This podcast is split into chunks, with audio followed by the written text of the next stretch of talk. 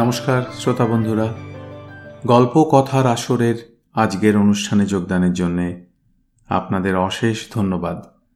আমি রাজীব ঘোষ।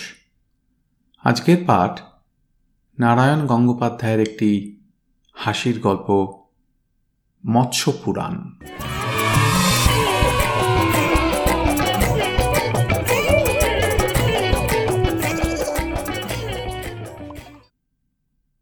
তুমি যাও বঙ্গে, কপাল যায় সঙ্গে। বঙ্গে আর যাব কোথায়, বঙ্গেই তো আছি। একেবারে ভেজালহীন খাঁটি বঙ্গ সন্তান। আসলে গিয়েছিলাম বঙ্গেশ্বরী মিষ্টান্ন ভাণ্ডারে। সবে দিন সাতেক ম্যালেরিয়ায় ভুগে উঠেছি। এমনিতেই বরাবর আমার খাই খাইটা একটু বেশি, তার উপর ম্যালেরিয়া থেকে উঠে খাওয়ার জন্য প্রাণটা একেবারে ত্রাহি ত্রাহি করে। দিন রাত্রির শুধু মনে হয় আকাশ খাই পাতাল খাই। খিদেতে আমার পেটের বত্রিশটা নাড়ি একেবারে গোখরো সাপের মতন পাক খাচ্ছে। শুধু তো পেটের খিদে নয়, একটা ধামার মতো পিলেও জুটেছে সেখানে। আস্ত হিমালয় পাহাড়টাকে আহার করেও বোধহয় সেটার আশ মিটবে না। সুতরাং বঙ্গেশ্বরী মিষ্টান্ন ভাণ্ডারে বসে গোটা তিনেক ইয়া ইয়া রাজভোগকে কায়দা করবার চেষ্টায় আছি। কিন্তু তুমি যাও বঙ্গে, হঠাৎ কানের কাছে সিংহনাদ শোনা গেল। এই যে পালা, বেড়ে আছিস? হ্যাঁ। আমার পিলেটা ঘোঁত করে নেচে উঠেই কোঁত করে বসে পড়ল। রাজভোগটায় বেশ জুৎসুই একটা কামড় বসিয়েছিলাম, সেটা ঠিক তেমনি করে হাত আর দাঁতের মাঝখানে লেগে রইল ত্রিশঙ্কুর মতো। শুধু খানিকটা রস গড়িয়ে আদ্দির পাঞ্জাবিটাকে ভিজিয়ে দিলে। চেয়ে দেখি আর কে, পৃথিবীর প্রচণ্ডতম বিভীষিকা, আমাদের পটলডাঙার টেনিদা। পুরো পাঁচ হাত লম্বা, খটখটে জোয়ান। গড়ের মাঠে গোড়া ঠেঙিয়ে এবং খেলায় মোহনবাগান হারলে রেফারি পিটিয়ে স্বনামধন্য। আমার মুখে এমন সরস রাজভোগটা কুইনাইনের মতন তেতো লাগল। টেনিদা বললে, এই সেদিন জ্বর থেকে উঠলি নিয়ে এর ভেতরেই আবার সব চাতা খাচ্ছিস। এবারে তুই নির্ঘাত মারা পড়বি। মারা পড়ব? আমি সভয়ে বললাম। অলবাত, কোনো সন্দেহ নেই। টেনিদা শব্দ সারা করে আমার পাশের চেয়ারটায় বসে পড়ল। তবে আমি তোকে বাঁচাবার একটা চেষ্টা করে দেখতে পারি, এই বলে বোধহয় আমাকে বাঁচাবার মহৎ উদ্দেশ্যেই নাকি দুটো রাজভোগ তুলে টেনিদা কপ কপ করে মুখে পুরে দিলে। তারপর তেমনি সিংহনাদ করে বললে, আরো চারটে রাজভোগ। আমার খাওয়া যা হওয়ার সে তো হলো। আমারই পকেটের নগদ সাড়ে তিনটি টাকা খসিয়ে এ যাত্রা আমার প্রাণটা বাঁচিয়ে দিলে টেনিদা। মনে মনে চোখের জল ফেলতে ফেলতে বেরুলাম দোকান থেকে। ভাবছি এবার হেদর কোনা দিয়ে শট করে ডাফ স্ট্রিটের দিকে সটকে পড়ব। কিন্তু টেনিদা ক্যাঁক করে আমার কাঁধটা চেপে ধরল। সে তো ধরা নয়, যেন ধারণ। মনে হলো কাঁধের ওপর কেউ একটা দেড়মণি বস্তা ধপাস করে ফেলে দিয়েছে। যন্ত্রণায় শরীরটা কুঁকড়ে গেল। এই প্যালা, পালাচ্ছিস কোথায়? ভয়ে আমার ব্রহ্মতা আলু অবধি কাঠ। বললাম, না না না না না না না, পালাচ্ছি তা তো। তবে যে মানিক দেব্যি কার বেড়ালির মতো গুটি গুটি পায়ে বেমালুম হাওয়া হয়ে যাচ্ছিলে, চালাকি না চলিষ্যতি? তোকে আমার সঙ্গে যেতে হবে এখন। কোথায়? দমদমায়। আমি অবাক হয়ে বললাম, দমদমায় কেন? টেনিদা চটে উঠল। তুই একটা গাধা। আমি বললাম, গাধা হওয়ার মতন কি করলাম? টেনিদা বাঘা গলায় বললে, আর কি করবি? দোপার মোট বইবি, ধাপার মাঠে কচি কচি ঘাস খাবি, না প্যাঁহো প্যাঁহো করে চিৎকার করবি? আজ রবিবার, দমদমায় মাছ ধরতে যাব। এটা কেন বুঝিস নি উজবুক কোথাকার? মাছ ধরতে যাবে তো যাও, আমাকে নিয়ে টানাটানি করছো কেন?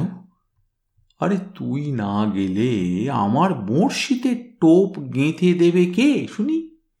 কেঁচে উঠেছে বাবা, আমি হাত দিয়ে গাঁটতে পারবো না, সে বলে দিচ্ছি। বাহ, তুমি মাছ মারবে আর আর কেঁচোর বেলায় আমি? আরে নে, রাস্তায় দাঁড়িয়ে এমন ফ্যাঁচ ফ্যাঁচ করতে হবে না, চটপট চল শিয়ালদায়, পনেরো মিনিটের ভেতরই একটা ট্রেন আছে। আমি দাঁড়িয়ে ইতস্তত করছি, টেনিদা একটা হ্যাঁচকা মারলে। টানের চোটে হাতটা আমার কাঁধ থেকে উপড়েই এলো বোধ হলো। গেছি গেছি বলে আমি আর্তনাদ করে উঠলাম। আরে যাবি কোথায়? আমার সঙ্গে দমদমায় না গেলে তোকে আর কোথাও যেতে দিচ্ছে কে? চল চল, রেডি, ওয়ান টু। কিন্তু থ্রি বলার আগেই আমি যেন হঠাৎ দুটো পাক না মেলে হাওয়ায় উড়ে গেলাম। মাথা ঝিমঝিম করতে লাগলো, কানে শব্দ বাজতে লাগলো, ভোঁ ভোঁ। খেয়াল হতে দেখি টেনিদা একটা সেকেন্ড ক্লাস ট্রামে আমাকে তুলে ফেলেছে। আমাকে মাছ খাই গলায় আশ্বাস দিয়ে বললে, যদি মাছ পাই তবে ল্যাজ থেকে কেটে তোকে একটু ভাগ দেব। কি ছোট লোক, যেন মুড়ো পেটি আমি আর খেতে জানি না। কিন্তু তর্ক করতে সাহস হলো না। একটা চাঁটি হাঁকড়ালেই তো মাটি নিতে হবে, তারপরে খাটিয়া চড়ে খাঁটি নিমতলা যাত্রা। মুখ বুজে বসে রইলাম। মুখ বুজেই শিয়ালদা পৌঁছলাম, তারপর সেখান থেকে তেমনি মুখ বুজে গিয়ে নামলাম দমদমায় গোড়া বাজারে। রেল লাইনের ধার দিয়ে বনগাঁড় মুখে খানিকটা এগোতেই একটা পুরনো বাগান বাড়ি। টেনিদা বললে, চল, ওর ভেতরেই মাছ ধরবার বন্দোবস্ত আছে। আমি তিন পা পিছিয়ে গেলাম, বললাম, খেপেছ? এর ভেতরে মাছ ধরতে যাবে কিরকম? ওটা নির্ঘাত ভুতুরে বাড়ি। টেনিদা হনুমানের মতন দাঁত খিঁচিয়ে বললে, তোর মুন্ডু, ওটা আমাদের নিজেদের বাগান বাড়ি, ওর ভেতরে ভূত আসবে কোত্থেকে? আর যদি আসেই তো এক ঘুষিতে ভূতের বত্রিশটা দাঁত উড়িয়ে দেব। আরে আয় আয়। মনে মনে রাম নাম জপতে জপতে আমি টেনিদার পিছনে পিছনে পা বাড়ালাম। বাগান বাড়িটা বাইরে থেকে যতটা জংলা মনে হচ্ছিল, ভেতরে তা নয়, একটা মস্ত ফুলের বাগান। এখন অবশ্য ফুল টুল বিশেষ কিছু নেই, কিন্তু পাথরের কতগুলো মূর্তি এদিকে ওদিকে ছড়ানো রয়েছে। কিছু কিছু ফলের গাছ, আম, লিচু, নারকেল, এইসব। মাঝখানে পুরনো ধরনের একখানা ছোট বাড়ি, দেয়ালের চুন খসে গেছে, ইট ঝরে পড়েছে এদিক ওদিকে, তবু বেশ সুন্দর বাড়ি। মস্ত বারান্দা, তাতে খান কয়েক বেতের চেয়ার পাতা। বারান্দায় উঠেই টেনিদা একখানা বোম্বাই হাঁক ছাড়লে, ওরে জগা! দূর থেকে সাড়া এলো, আসুচি। তারপরে দ্রুত বেগে এক উড়ে মালির প্রবেশ। বললে, দাদাবাবু আসিলা? টেনিদা বললে, হ্যাঁ আসিলাম। এতক্ষণ কোথায় ছিলি বেড়া গভূত? সে কি, যা ভালো দেখে গোটা কয়েক ডাব নিয়ে আয়। ও আনুচি! বলেই জগা বিদ্যুৎ বেগে বানরের মতন সামনের নারকেল গাছটায় চড়ে বসল। তারপর মিনিট খানেকের মধ্যেই নেমে এলো ডাব নিয়ে। পর পর চারটে ডাব খেয়ে টেনিদা বললে, সব ঠিক আছে জগা? জগা বললে, হ্যাঁ। বড়শি, টোপ, চার সব? জগা বললে, হ্যাঁ। চল পালা, তাহলে পুকুর ঘাটেই যাই। হ্যাঁ, পুকুর ঘাটে এলাম। সত্যি খাসা পুকুর ঘাট, সাদা পাথরে খাসা বাঁধানো। পুকুরে অল্প অল্প শ্যাওলা থাকলেও দিব্যি টলটলে জল। ঘাটটার ওপরে নারকেল পাতার ছায়া ঝিরঝিরে বাতাসে কাঁপছে। পাখি ডাকছে এদিকে ওদিকে। মাছ ধরবার পক্ষে চমৎকার জায়গা। ঘাটটার ওপরে দুটো বড় বড় হুইল বঁড়শি। বঁড়শি দুটোর চেহারা দেখলে মনে হয় হাঙর কুমির ধরবার মতলব আছে। টেনিদা আবার বললে, চার করেছিস জগা? হ্যাঁ। কেঁচো তুলেছিস? হ্যাঁ। তবে যা, তুই আমাদের জন্য খিচুড়ির ব্যবস্থা করগে। আয় পেলা, এবার আমরা কাজে লেগে যাই। নে নে, বঁড়শিতে কেঁচো গাঁথ।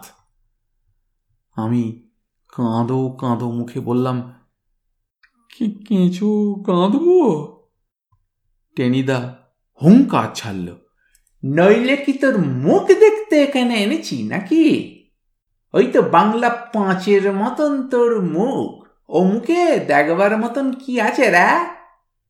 মাইরি পেলা, এখন না বেশি বকাস নি আমাকে, মাথায় খুন চেপে যাবে তোর। কিছু নেই কি কুক্ষণে আজ বাড়ি থেকে বাইরে পা বাড়িয়েছিলাম রে। এখন প্রাণটা নিয়ে ঘরের ছেলে মানে মানে ঘরে ফিরতে পারলে হয়। আমার মুখের দিকে তাকিয়ে টেনিদার বোধহয় দয়া হলো, বললে, নে নে, মন খারাপ করিসনি। আচ্ছা আচ্ছা, মাছ পেলে আমি মুড়োটা নেব, আর সব তোর। হুম, ভদ্রলোকের এক কথা, নে নে এখন কেঁচো গাঁথ। মাছ টেনিদা যা পাবে সে তো জানাই আছে আমার। লাভের মধ্যে আমার খানিক কেঁচো ঘাটাই সার, এরই নাম পোড়া কপাল। কিন্তু ভদ্রলোকের এক কথা, সে যে কি সাংঘাতিক কথা, সেটা টেনিদা টের পেল একটু পরে। ছিপ ফেলে দিব্যি বসে আছি। বসে আছি তো আছি, জলের দিকে তাকিয়ে তাকিয়ে চোখ ব্যথা করতে লাগলো, কিন্তু কাকস্য জলের ওপর ফাতনাটি একেবারে গড়ের মাঠের মনুমেন্টের মতন খাড়া হয়ে আছে, একেবারে নট নরণ চরণ, কিচ্ছু না। আমি বললাম, টেনিদা মাছ কই? টেনিদা বললে, চুপ, কথা বলিস নি, মাছে ভয় পাবে। আবার আধ ঘন্টা কেটে গেল। বুড়ো আঙুলে কাঁচকলা দেখাবার মতন ফাতনাটি তেমনি মাথা তুলে দাঁড়িয়ে আছে। জলের অল্প অল্প ঢেউয়ে একটু একটু দুলছে, আর কিচ্ছু নেই। আমি বললাম, ও টেনিদা, মাছ কোথায়? টেনিদা বিরক্ত হয়ে বললে, আরে থাম না, কেন বকর বকর করছিস রে? এসব বাবা দশ বিশ সেরি কাতলার ব্যাপার, এ কি সহজে আসে? এ তো একেবারে পেল্লাই কাণ্ড। নে এখন মুখে স্ক্রুপ এঁটে বসে থাক। ফের চুপচাপ। খানিক পরে আমি আবার কি একটা বলতে যাচ্ছি, কিন্তু টেনিদার দিকে তাকিয়েই থমকে গেলাম। ছিপের ওপরে একেবারে হুমড়ি খেয়ে পড়েছে, চোখ দুটো যেন ঠিকরে বেরিয়ে আসছে তার। সত্যি তো, এ যে দস্তুর মতো অঘটন, চোখকে আর বিশ্বাস করা যায় না। ফাতনা টিপ টিপ করে নাচছে মাছের ঠোকরে। আমাদের দুজোড়া চোখ যেন গিলে খাচ্ছে ফাতনাটাকে। দুহাতে ছিপটাকে আঁকড়ে ধরেছে টেনিদা। আর একটু গেলেই হয়। টিপ টিপ, আমাদের বুকও ঢিপ ঢিপ করছে সঙ্গে সঙ্গে। আমি চাপা গলায় চেঁচিয়ে উঠলাম, টেনিদা! জয় বাবা মেছো পেতনি হেই ও! ছিপে একটা জগঝম্প টান লাগালো টেনিদা। সপাং সাঁই করে একটা বেখাপ আওয়াজে বড়শি আকাশে উড়ে গেল। মাথার ওপর থেকে ছিঁড়ে পড়ল নারকেল পাতার টুকরো, কিন্তু বড়শি একদম ফাঁকা। মাছ তো দূরে থাক, মাছের একটা আঁশ পর্যন্ত নেই। টেনিদা বললে, হ্যাঁ বেটা বেমালুম ফাঁকি দিলে। আচ্ছা আচ্ছা, যাবে কোথায়, আজ ওরই একদিন কি আমারই একদিন, নে পালা আবার কেঁচো গাঁত। টান দেখেই বুঝতে পারছি কিরকম মাছ উঠবে। মাছ তো উঠবে না, উঠবে জলহস্তি। কিন্তু বলে আর চাঁটিকে লাভ কি, কেঁচো গাঁথা কপালে আছে, তাই গেঁথে যাই। কিন্তু টেনিদা চারে আজ বোধহয় গন্ডা গন্ডা রুই কাতলা কিলবিল করছে, তাই দু মিনিট না যেতেই হেঁকি দু নম্বর ফাতনাতেও এবার টিপ টিপ শুরু হয়েছে। বললাম, টেনিদা এবারে সামাল। টেনিদা বললে, আর ফসকায় বারে বারে ঘুঘু তুমি, হুম কিন্তু কথা বলিস নি পেলা, চুপ। টিপ টিপ টিপ টাপ সাঁ করে আবার বড়শি আকাশে উঠল, আবার ছিঁড়ে পড়ল নারকেল পাতা, কিন্তু মাছ, হায় মাছই নেই। টেনিদা বললে, হ্যাঁ এবারেও পালালো, হো জোর বরাত ব্যাটার। আচ্ছা দেখে নিচ্ছি কেঁচো গাঁত পেলা আজ স্পার কি অস্পার। তার যোগ লাগিয়ে দিল বটে, বড়শি ফেলবা মাত্র ফাতনা ডুবিয়ে নিচ্ছে, অথচ টানলেই ফাঁকা। এই কি ব্যাপার, এমন তো হয় না, হবার কথাও নয়। টেনিদা মাথা চুলকোতে লাগল। পরপর গোটা আষ্টেক টানের চোটে মাথার উপরে নারকেল গাছটাই ন্যাড়ামুড়ো হয়ে গেল, কিন্তু মাছের এক টুকরো আঁশও দেখা গেল না। টেনিদা বললে, এগিয়ে রে, এ ভুতুরে কাণ্ড নাকি। পিছনে কখন জগা এসে দাঁড়িয়েছে আমরা টেরও পাইনি। হঠাৎ পানেরাঙা এক মুখ হেসে জগা বললে, একদম ভূত নয়, কাঁকড়া আছি। কাঁকড়া মানে কাঁকড়া? জগা বললে, হ তবে আজ কাঁকড়ার বাপের সাধ্য করে আমার শান্তি। আকাশ কাঁপিয়ে হুঙ্কার ছাড়লে টেনিদা। বসে বসে নিশ্চিন্তে আমার চার আর টোপ খাচ্ছে, খাওয়া বের করে দিচ্ছি। একটা বড় দেখে ডালা কিংবা ধামা নিয়ে আয় তো জগা। ডালা ধামা? আমি অবাক হয়ে বললাম, তাতে কি হবে? তুই চুপ কর পেলা, বকলেই ছাঁটি লাগাবো। দৌড়ে যা জগা, ধামা নিয়ে আয়। আমি সভয়ে ভাবলাম, টেনিদার কি মাথা খারাপ হয়ে গেল নাকি? ধামা হাতে করে পুকুরে মাছ ধরতে নামবে এবারে। কিন্তু কিন্তু যা হলো তা একটা দেখবার মতো ঘটনা। সাবাস একখানা খেল, একেবারে ভানুমতির খেল। এবার ফাতনা ডুবতেই আর হেঁয়া শব্দে টান দিলে না টেনিদা। আস্তে আস্তে অতি সাবধানে বঁড়শিটাকে ঘাটের দিকে টানতে লাগল। তারপর বঁড়শিটা যখন একেবারে কাছে চলে এসেছে, তখন দেখা গেল মস্ত একটা লাল রঙের কাঁকড়া বঁড়শিটাকে প্রাণপণে আঁকড়ে আছে। টেনিদা বললে, বঁড়শি জলের ওপর তুললেই ও ব্যাটা ছেড়ে দেবে। বঁড়শি আমি তোলবার আগে ঠিক জলের তলায় ধামাটা পেতে ধরবি, বুঝলি জগা? তারপর দেখা যাবে কে বেশি চালাক, আমি না ব্যাটার ছেলে কাঁকড়া। তারপর আরম্ভ হল সত্যিকারের শিকার পর্ব। টেনিদার বুদ্ধির কাছে এবারে কাঁকড়ার দল ঘায়েল। আধ ঘন্টার মধ্যে ধামা বোঝাই দুটো প্রকাণ্ড প্রকাণ্ড হুইলের শিকার, দু কুড়ি কাঁকড়া। টেনিদা বললে, মন্দ কি? কাঁকড়ার ঝোলও খেতে খারাপ নয়। তোর খিচুড়ি কত দূর জলা? কিন্তু ভদ্রলোকের এক কথা আমি সেটা ভুলিনি। বললাম, হ্যাঁ হ্যাঁ টেনিদা, মুড়োটা তোমার আর লেজা পেটি আমার, মনে আছে তো? টেনিদা আঁতকে বললে, হ্যাঁ? আমি বললাম, হ্যাঁ।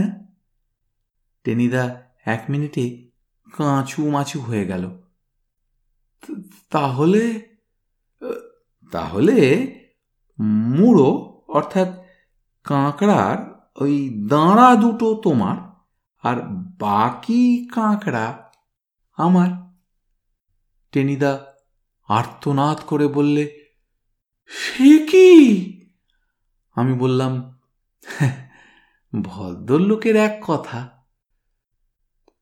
তাহলে কাঁকড়ার কি মুড়ো নেই? মুড়ো না থাকলেও মুখ আছে, কিন্তু আমি সে চেপে গেলাম। বললাম, ওই দাঁড়াই হলো ওদের মুড়ো। টেনিদা খানিকক্ষণ চুপ করে দাঁড়িয়ে রইল, তারপর আস্তে আস্তে বসে পড়ল। বললে, পেলা, তোর মনে এই ছিল? ও তা যা খুশি বলো, বঙ্গেশ্বরী মিষ্টান্ন ভাণ্ডারে সাড়ে তিন টাকার শোক, এটা কি আমি এর মধ্যেই ভুলেছি? আজ দুদিন বেশ আরামে কাঁকড়ার ঝোল খাচ্ছি। টেনিদা দাঁড়া কিরকম খাচ্ছে বলতে পারবো না, কারণ রাস্তায় সেদিন আমাকে দেখেও ঘাড় গুঁজে গোঁ গোঁ করে চলে গেল, যেন চিনতেই পারেনি।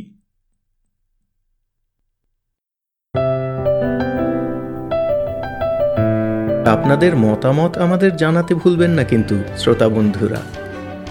আমাদের ওয়েবসাইট গল্প কথার আসর dot org, G O L P O K O T H A R A S O R dot O R G.